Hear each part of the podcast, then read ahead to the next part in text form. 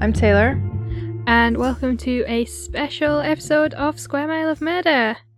This week is our one year podiversary. Woo. Woo! And who? And woo, and who, and who, and woo. Also, who. we made it a whole year. And what a year it has been. We picked a good year. We picked a year, all right. Oh, God. Mm. That, that's, that's weird to think. Like, it's interesting too because we had recorded a couple episodes before we released any last year. Yeah. So, like, in my mind, there's really no, like, definitive date. It's sort of all this sort of, like, several week amorphous period. Yeah. Yes. yeah. 19th of February. 19th. So it'll be for this- this coming Friday. Yes. Yeah. So, uh, in celebration, you could go back and listen to our first episode. Oh, no, wait, don't do that. It's not that good. No. Do not recommend. Start with episode four. Yeah. That Start- was a good one. Start there. And, with like, the raccoons. Yeah. And like just jump around. I think we really hit our stride like I don't know, like 20ish. Yeah, after- when we're, by the time we're like balls deep in a pandemic, like life's not getting any better. Yeah. Um so, but it got us to here. So, yeah, it's pretty cool and if Yeah. you've been listening since the beginning, thank you. If you haven't, where the heck were you? No, just kidding. Thank you also. Um we But- are very grateful. And you know, one year that's longer than a lot of marriages. So It's true. We haven't killed each other yet. no, we are in separate countries. That is true. when you put it like that. but no, it's it's super cool and like there's several more of you than there were to begin with out there Yeah. listening to us just fucking ramble on and on and on. Uh which is cool and thank you for choosing to spend your time with us. Like why? But also it's cool. Thank you very much. And to celebrate having been in your ear holes for a whole year, we have a very special two-parter lined up for you. The story of a man you've probably all heard of, but we're going to tell you about him anyway. None other than H. H. Holmes. Yeah, H. H. Holmes. This is one of my like earliest uh forays into true crime when I was a teenager. Much like Jack the Ripper in London a few years earlier, the case of H. H. Holmes captured the press and the public's attention in the United States in a way that no case had before. And much like Jack the Ripper, H. H. Holmes became known as the country's first serial ki- serial killer. Speaking is hard. I've been doing it for a year. I'm all tired out. also, much like his British counterpart, uh, as the story of H.H. H. Holmes established itself in serial killer and true cr- crime lore, the facts got a bit lost, and as as is wont to happen, the legend took over. Um, so there's some stuff that's not super accurate uh, that's floating around out there. Uh, and there's sort of a lot more to the story than a man who built his own murder hotel. So let's go back to the start and try to untangle all this all this stuff and hopefully we'll get it right. But if not, you know, we tried. We did our best. Yeah, It's all we can do. exactly. Uh, first things first, although he has cemented his place in history as America's first serial killer, it's not technically true. There were actually a few cases that could, we could describe as serial murder that took place before Holmes began his killings. So these are specifically in like North America, right? Yeah, so these are in the USA. According to Charlotte Greig in her book Serial Killers, there are two cases of serial murder which preceded Holmes in the USA. They are the Bloody Benders and the Servant Girl Annihilator. The Bloody Benders were a family from Labette County in Kansas. The family consisted of parents John and Elvira Bender. Great name. Great name. I love that name. Yeah, it's good. I mean, I always think of, you know, Elvira, Yes. Mistress of Darkness, but, you know, cool name. Uh, so, yeah, John and Elvira, and their adult children, Kate and John Jr., who were both in their 20s. The family preyed on travellers passing through the area, and it is estimated that they killed at least 11 people, possibly as many as 20, in 1872 and 1873. But due to, you know, shoddy record keeping back in the 1870s, little is actually known about the case, and there's a lot of mythology that surrounds it, which is difficult to like unpick from the truth. Mhm. So we don't even really know the true fate of the family, if they were arrested, if they escaped. Both versions of the story exist. but yeah, preceded Holmes by more than a decade. Uh, now, the other one, the servant girl annihilator, who is also known as the Austin Axe murderer, was an unidentified serial killer who killed eight young girls with an axe in the Austin area between 1884 and 1885. And he also injured six more uh, women and two men. Suspects range from cowboys to voodoo practitioners, but the murderer was never caught. Uh, this case also draws a lot of parallels to Jack the Ripper, and it's been suggested by some that the Austin axe murderer and Jack the Ripper were actually the same person. Uh, Charlotte Greig's book also questions the legendary stat- status of Holmes as the most prolific serial killer in U.S. history, uh, but we'll get into that a little bit later. Um, so, now that we've completely destroyed this guy's rep, like, you're not the first man. Who are you trying to fool? Uh, let's actually get into the story of H.H. H. Holmes. H. H. Holmes was born Herman Webster Mudgett in May 1861 and grew up in New Hampshire. His parents, Levi and Theodate, were devout Methodists and both were descended from the, you know, first wave of English immigrants who settled in New England. Hmm. He was the middle of five children with an older brother and sister and a younger brother and sister. Nicely balanced. Very symmetrical yeah. family layout there. There are conflicting reports about the kind of childhood that Holmes had.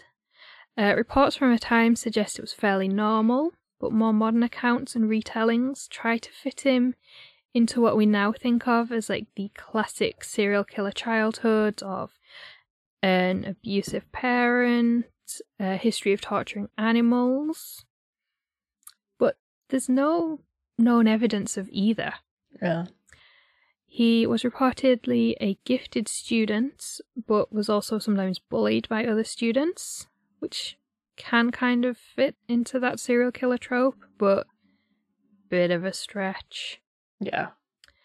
Uh, Holmes graduated from school at the age of 16 and took on a number of teaching posts around New Hampshire. In July 1878, Holmes married his first wife, Clara. Their son Robert was born about 18 months later. And an interesting side note Robert went on to become a chartered accountant and at one point was the city manager of Orlando, Florida. That's very I don't know what a city random. manager is. I but, you know, I don't know. I was gonna say like urban planning, but probably not if he's a chartered accountant. Maybe he's like I don't know. I mean, it's all in the same circles of boring.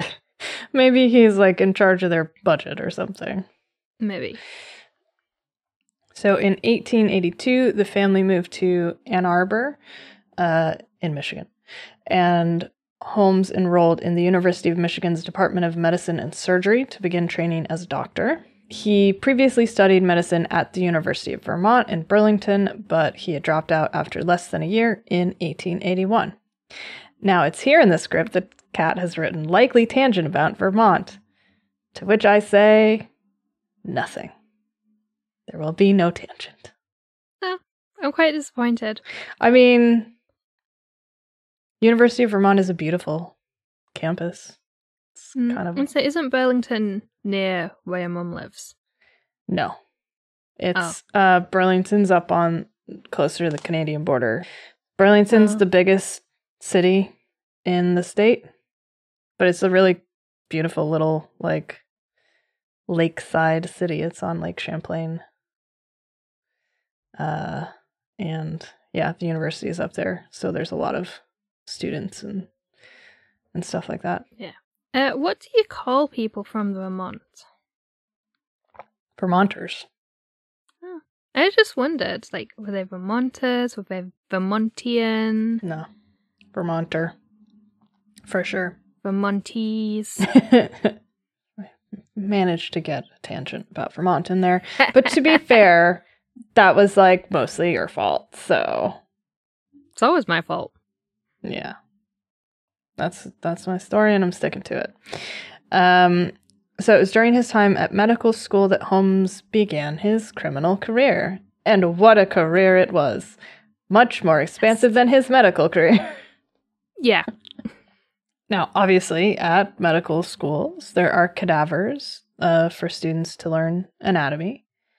But instead, Holmes decided to use uh, the cadavers to commit insurance fraud, uh, which is quite clever, if disturbing. Yeah. Uh, so he would steal the cadavers and give them fake names and take out life insurance on them, and then mutilate them and claim on the life insurance, saying that they had died in a terrible accident. And this seemed to work. It seemed to have gone undetected during his time in school, uh, and he graduated two years later in 1884. Yeah, I mean, there's a few, as with every, pretty much every case, not even all the old ones, but like every case, there's a few different versions of events. Yeah. There's another version where he would find local families, um, somehow force them to skip town, hmm and then, uh, f- you know, mutilate these cadavers and pretend that they were these families that Mm. he'd, you know, taken insurance out on. hmm He was big on the insurance fraud. This this guy. the the whole like being able to take life insurance out on Anyone. people that you barely know I know. I find so strange. Oh, I agree. Also, like, I don't know if we've talked about this in a previous episode or if I listened to it in like another podcast or something, but the fact that like in the early days of um, air travel, you could just buy a life insurance policy in the airport lobby, like before you got on the plane. Didn't know that. Yeah, kind of terrifying. That's yeah, not worrying in the slightest, is it? no. Okay, before you go and hop on this uh, big tin can that's gonna fly through the air, At hurtling Just, uh, speeds. yeah, let's just uh, get you some life insurance real quick. It was like cheap. It was like 10, 10 cents or something. It's like, oh, that makes that makes me feel good about the choice I'm about to make. So yes, um, he's committed insurance fraud. Graduated in 1884. However, just before he graduated, Holmes uh, became increasingly abusive to Clara, and she left him and returned to New Hampshire. And she later said that she had little idea of what Holmes got up to after she left. Uh, following graduation, Holmes briefly moved to Moors. Mo- I'd say mo- Moor? mo- m- moors, like m- kind of like moors, but like Moors? moors. Moors? Yeah. Some place called Mooers Forks in New York State. And pretty soon, a rumor began circulating in the town that Holmes had been seen with a young boy who then disappeared. But Holmes claimed that the young boy had just returned to his home in Massachusetts, and there was no investigation. why is a, a young boy, like a child, just wandering around in a neighboring state? Yeah, that's a good question. Yeah. Uh, Holmes quickly fled New York State and settled in neighboring Pennsylvania, where he found a job as a keeper in a hospital in Philadelphia. Uh, whatever a keeper is, I don't know. Maybe like a custodian. I don't know. Maybe, yeah. Uh, but whatever it was, he quit a few days later and found work at a pharmacy in the city. But again, this job didn't last long either because a young boy died after taking medication that Holmes had sold to him. And Holmes quickly skipped town again. And this is when he changed his name. So up until this point, he was still going by Herman Webster Mudgett. But this, uh, when he skips uh, Philadelphia, he changed his name to Dr. Henry Howard Holmes, or H. H. Holmes. And he moved to Chicago and began running all kinds of scams. I mean, I will say that the last name Holmes is a lot better than Mudgett. Yeah. And um it's kind of accepted that he changed his name to Holmes because of the Sherlock Holmes stories, Mm. but they weren't published in America until four years later. Hmm. So, So- just random name, it seems. Yeah. In August of 1886, Holmes took a job at Elizabeth S. Holton's pharmacy on the corner of South Wallace Avenue and West 63rd Street in the Englewood neighborhood of Chicago. And this seems to be the one that stuck because Holmes was reportedly a dedicated employee and no scandals emerged that forced him to skip town and change his identity again. Finally, finally found a place he can settle into. In 1887, Holmes married his second wife, Myrta, uh, you know, despite not having divorced his first wife, Clara. Uh, and the couple had a daughter named Lucy. Uh, now, according to some sources, the reason that he didn't divorce Clara was because the paperwork was too complicated and he just couldn't be bothered. I mean, why not? I, yeah, I mean, I, I quite believe that. Yeah, sounds about right. Um, Myrta and Lucy lived in a village called Wilmette, which is about 14 miles outside of Chicago, and Holmes would travel uh, back and forth between the family home and the pharmacy in the city.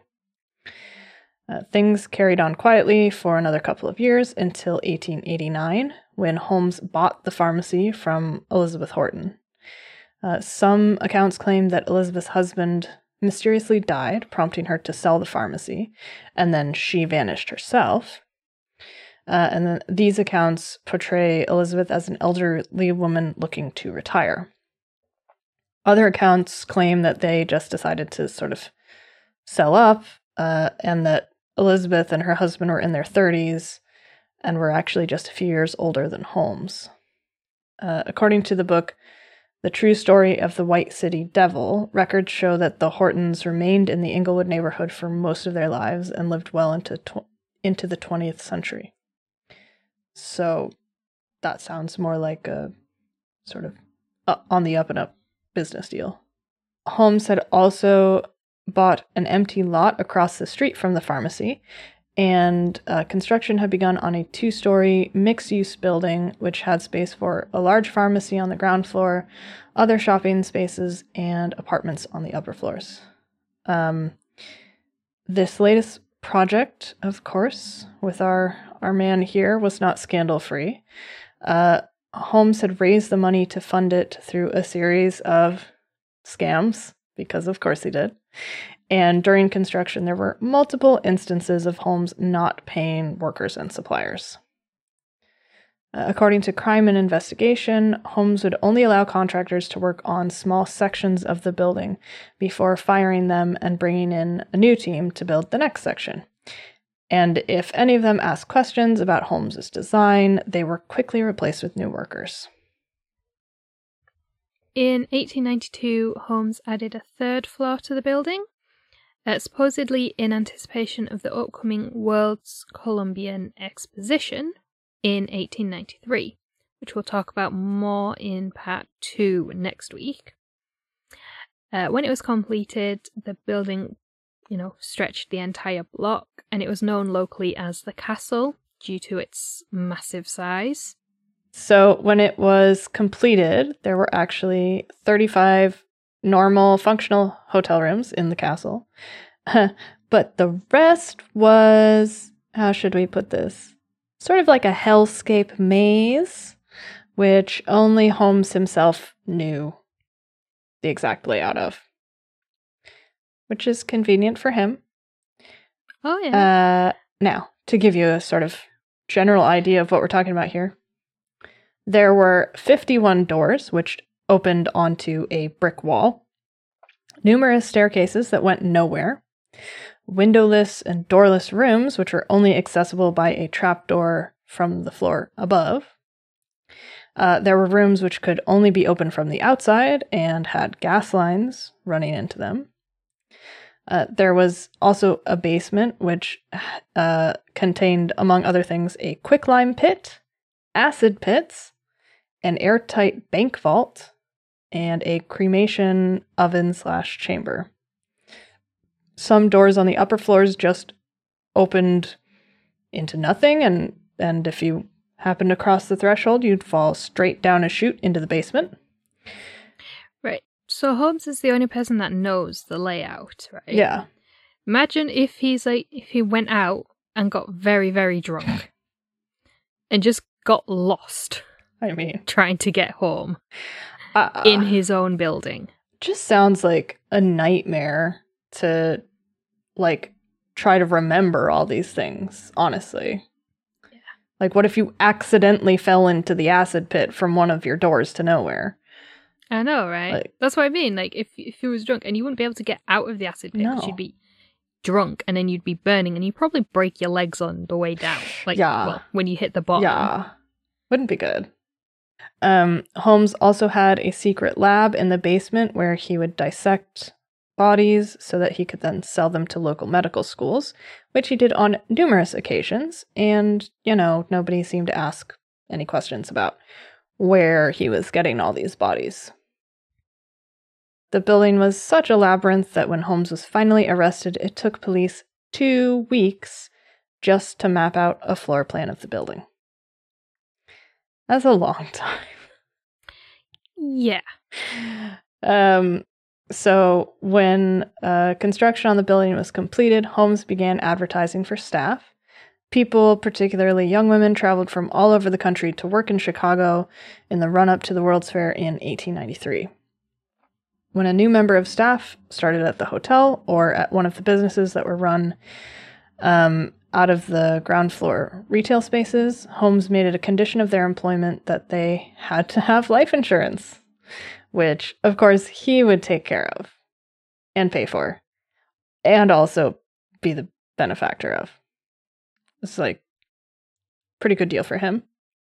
Yeah. Um, once the hotel was up and running, Holmes also insisted that guests staying there had to take out life insurance, again, which he would arrange uh, for the duration of their stay. So he's just like an all service hotelier, is he not? Yeah, I mean he's getting a lot done. He is getting a lot And- done. And he's only in his early 30s, only a few years older than we are now. I mean, what have we done? Not I have not built a maze in a giant building no, in Chicago. no, I have not completed medis- medical school. no. In only two years, mind you. Mm. Um, I have not had two marriages no, and or any children. no. I've only had the one marriage, and it's not been bigamous. So, like, I was worried about where you were going to say when you said, and it's not been. so yeah, he's getting a lot done. he's a busy guy. There are five murders which are generally accepted to be Holmes's earliest known or at least confirmed murders. And the first of these took place in 1891. So in autumn of 1891, the original design of the castle was completed. So this is before Holmes decided to expand, you know, for the World's Fair. And Julia Smythe and her husband Ned Connor had moved into the castle.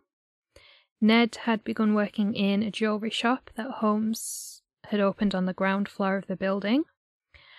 Um, at one point, he actually sold it to Ned, but then Ned realised he'd actually sold him a lot of debt and uh, quickly reversed the sale. Good job, Ned. Uh, yeah. So, as well as selling him a building that was massively in debt, Holmes had also begun an affair with Julia. And when Ned found out, he left her and a six year old daughter, Pearl, at the castle. Julia had full custody of Pearl, and the two continued to live in the castle. And Julia continued her relationship with Holmes. She also worked for him as a bookkeeper for his various businesses. That was until she fell pregnant.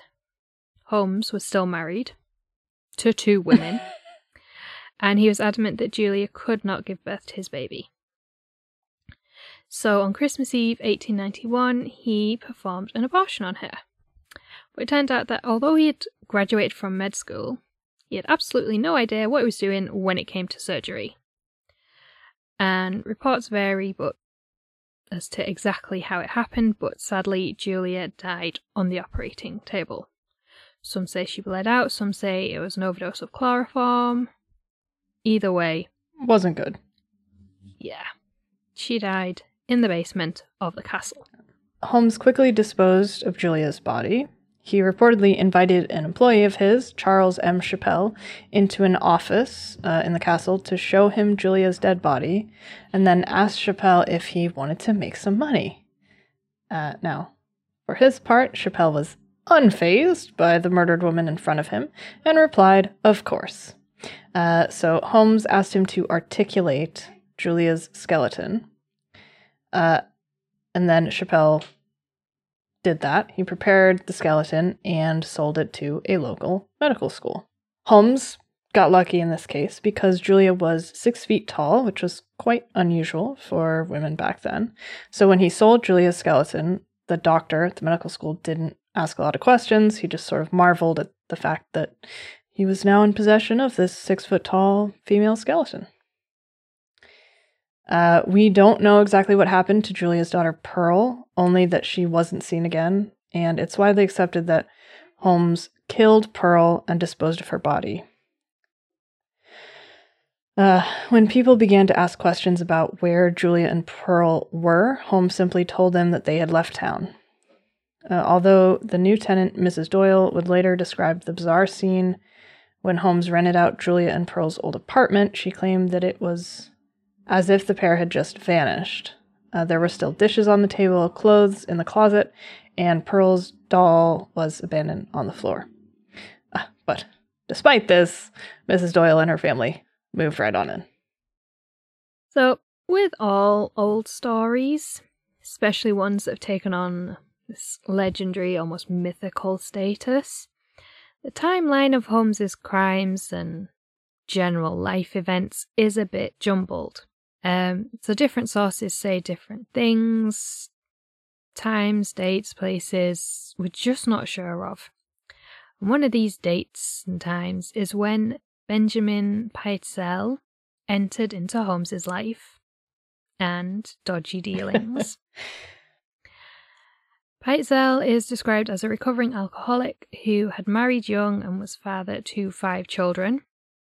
Sometime in the late 1880s or early 1890s, Pitezel and Holmes became friends, although some sources describe Pitezel as more of a parasite who clung to Holmes. Pitezel was undergoing undergoing treatment for alcoholism when he met Emmeline Cigrand. Uh, Emmeline worked at a sanatorium for alcoholics in Dwight, Illinois, where one of the doctors thought he had discovered a cure for alcoholism. Oh. Evidently hadn't. and Holmes had se- sent Pitezel to this sanatorium for treatment for alcoholism. So, Emmeline was reportedly, you know, very young, beautiful woman, and she caught Pitezel's eye, despite him being married with kids. And he told her all about his employer, Dr. H. H. Holmes, in Chicago. And when he was in Chicago, he told Holmes all about Emmeline, this beautiful young woman he'd met. Intrigued, Holmes wrote to Emmeline and offered her a job paying 50% more than she'd been paid at the sanatorium. So she accepted, and in the summer of 1892, she moved to Chicago and took on a job as I think it was a stenographer to well, basically she was Holmes's personal assistant by the sounds of it.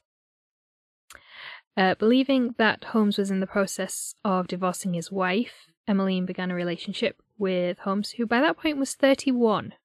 By autumn of 1892, uh, Emmeline had written to her family in Lafayette, Indiana, to say that she was engaged, uh, although Holmes had told her to use an alias, uh, Robert Phelps, because he said that using his real name might jeopardize his divorce from Myrta. So her relatives uh, came to visit soon after she told them of her engagement. But conveniently, or not, I suppose, Holmes was never available to meet with them. And uh, consequently, Emmeline's family had no idea who he was or what he looked like. Uh, her family were suspicious, and her father even pointed out problems with the construction of the castle, uh, but she wasn't interested in what hearing what they had to say because, you know, she was in love and their love was real and all sorts of fun things like that. Uh, so the wedding was arranged by Holmes for December 1892, but then suddenly Emmeline disappeared. When a friend of Emmeline's asked Holmes about her, he said that she had left Chicago to get married. And he produced a wedding card confirming the wedding of Emmeline to Robert Phelps. Uh, he also sent the same card to Emmeline's family, and she was never heard from again. So, in reality, according to an entry on Murderpedia, a few days before their wedding, Holmes had led Emmeline into uh, the office and asked her re- to retrieve some papers from the bank vault in the basement. And he watched her walk into the vault and then locked her in and waited, pressed up against the uh, vault for hours as she cried out and uh, beat her fists against the vault door, uh, where she begged for her life until she eventually suffocated. And a couple of months later, Holmes sold a skeleton of a young woman to a local medical school. But Holmes wouldn't dwell too much on Emmeline's murder.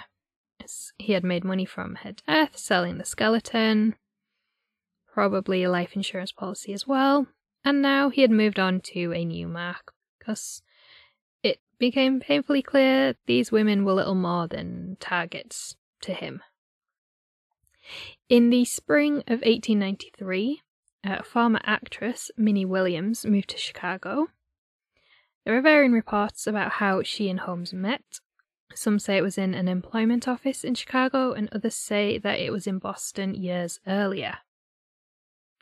Either way, Minnie and her sister Nanny, who we'll meet soon, were wealthy orphans.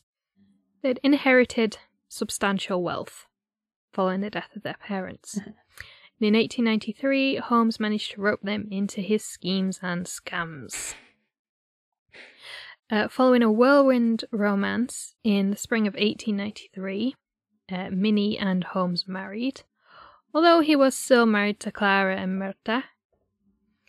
And Holmes managed to convince Minnie to sign over various properties to himself and Pitezel, but they used a number of false names.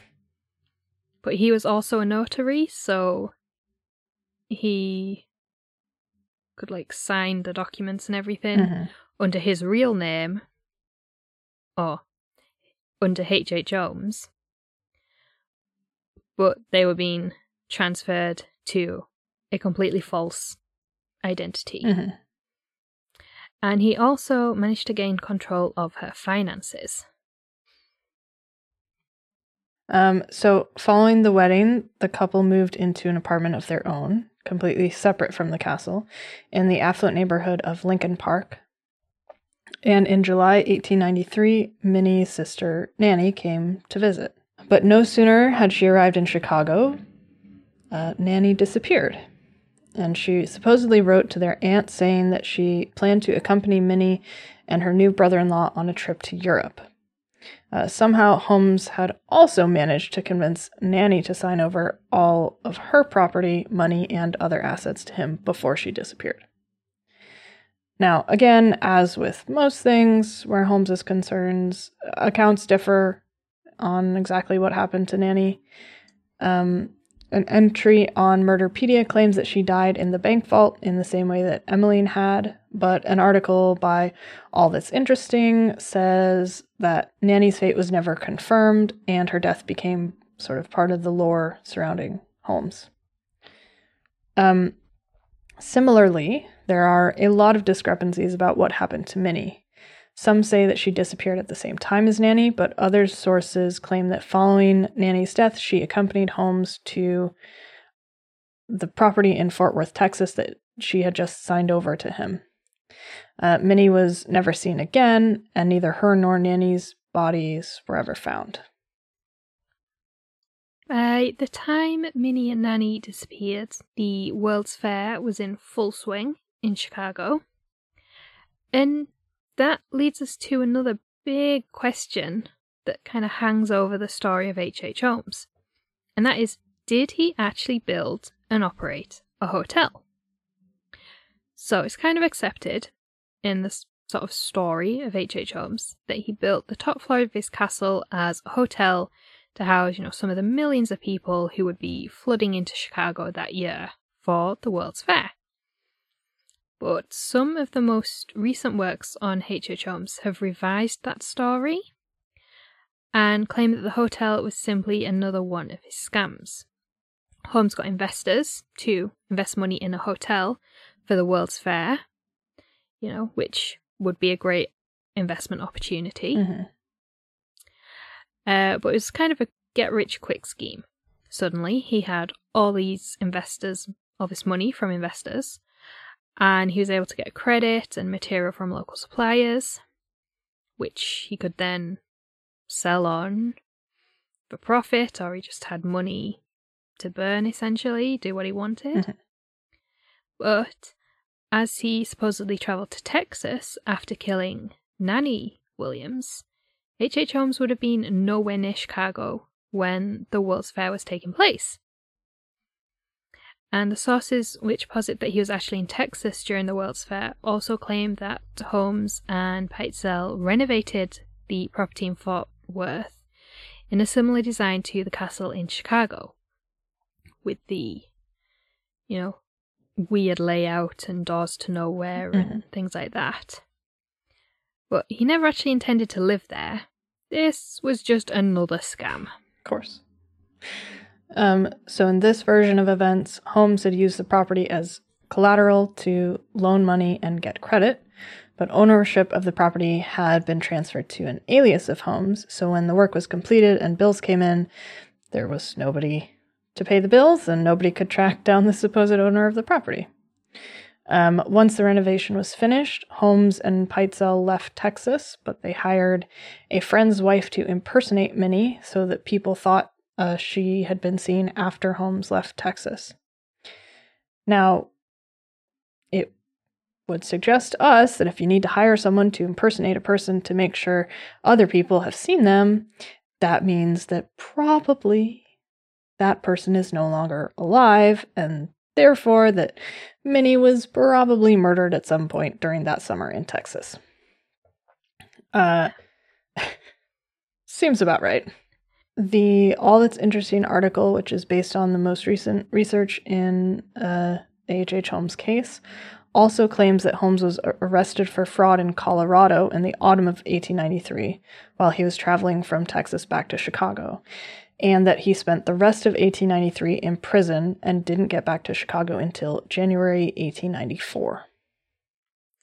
And that's about where we're going to leave it today. And we'll pick up again next week where we'll talk about the other version of events during the World's Fair and the rest of Holmes's criminal career and his downfall. Yeah. Uh, thank you very much for listening. Yep. Um, if you are a patron, we will see you this Friday for our monthly ramble. Mhm.